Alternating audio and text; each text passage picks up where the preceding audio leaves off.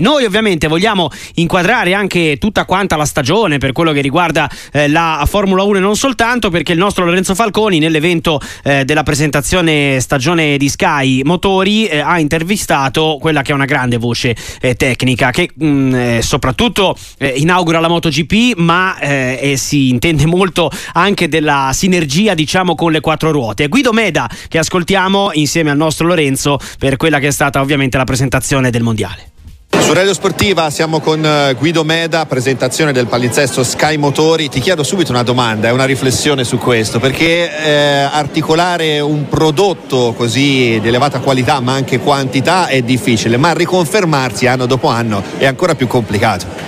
Sì, eh, è sacrosanto quello che hai detto, Ricorda, ricordiamoci però che l'ingrediente primario non siamo noi, ma sono quelli che poi sulle moto e sulle macchine ci vanno e generano per noi e, e, determinano il fatto che il prodotto possa essere vincente rispetto all'anno prima o per, tra virgolette perdente rispetto all'anno prima. Detto che gli scostamenti tra vincente e perdente fortunatamente sono piccoli, nel senso che, ma sai, io credo che negli anni sia stato fatto un lavoro a Sky culturale e di creazione di un'affezione a una maniera di raccontare il prodotto che paga, per cui anche quando tu ti ritrovi in una stagione come la scorsa in cui hai la Ferrari che soffre, la tua base di appassionati che, che è grossa ce l'hai. E non è banale questa cosa. La stessa cosa in MotoGP, ti confesso un, fatto, evidentemente noi eravamo molto preoccupati del rischio da vedovanza, da ritiro di Valentino Rossi che ha determinato un amore sconfinato e planetario durato 20, più di vent'anni, no? E, e poi vedi com'è bello lo sport, com'è bella la vita e come rende bello anche fare la televisione, scopri che ti arriva una pattuglia di piloti italiani che magari stanno un po' indietro nel manifestare la loro personalità perché siamo nell'era social e tirar fuori tutto di te può far male. Però funzionano, vincono. Cioè, è un po' sfuggita sta cosa che Bagnai ha vinto due titoli, due volte campione del mondo a fila della MotoGP. Eh, ma sì, ma perché sai, non ha battuto Stoner, Lorenzo, Ross.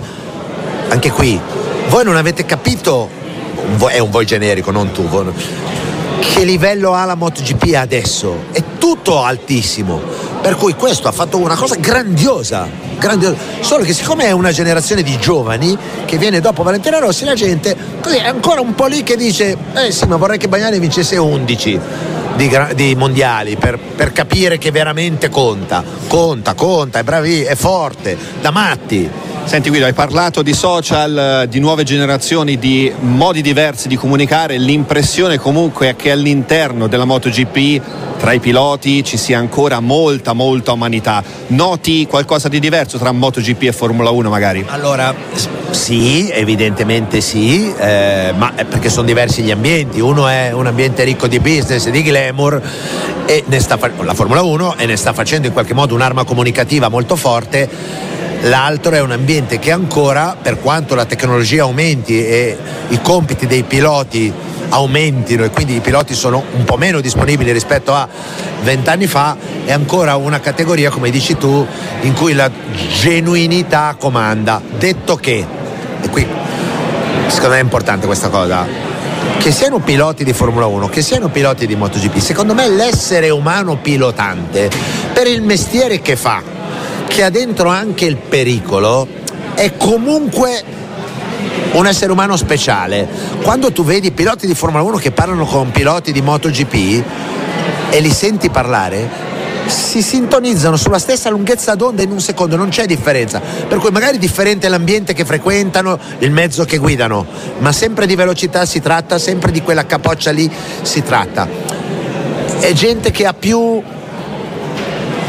la dico grossa, anche più profondità rispetto ad altre tipologie di sportivi. Non è né un merito essere in un modo e una colpa essere nell'altro, ma credo che confrontarsi con eh, frammenti di tempo esistenziali, la differenza che c'è tra stare in piedi e cadere eh, alla fine di una staccata, ti porti anche non volendo a farti delle domande che altri non si pongono. Un'ultima riflessione a carattere prettamente sportivo, Mark Marquez eh, grande rivale a questo punto della stagione per Bagnaia che tu reputi ancora però favorito numero uno? Sì, io reputo Bagnaia ancora favorito numero uno, viene da due mondiali vinti e questo ti, ti, ti, ti ingrossa, ti spessisce, uh, ti rende adatto a metabolizzare nuove esperienze perché sai che la maggior parte delle esperienze le hai vissute e le hai vissute da vincente.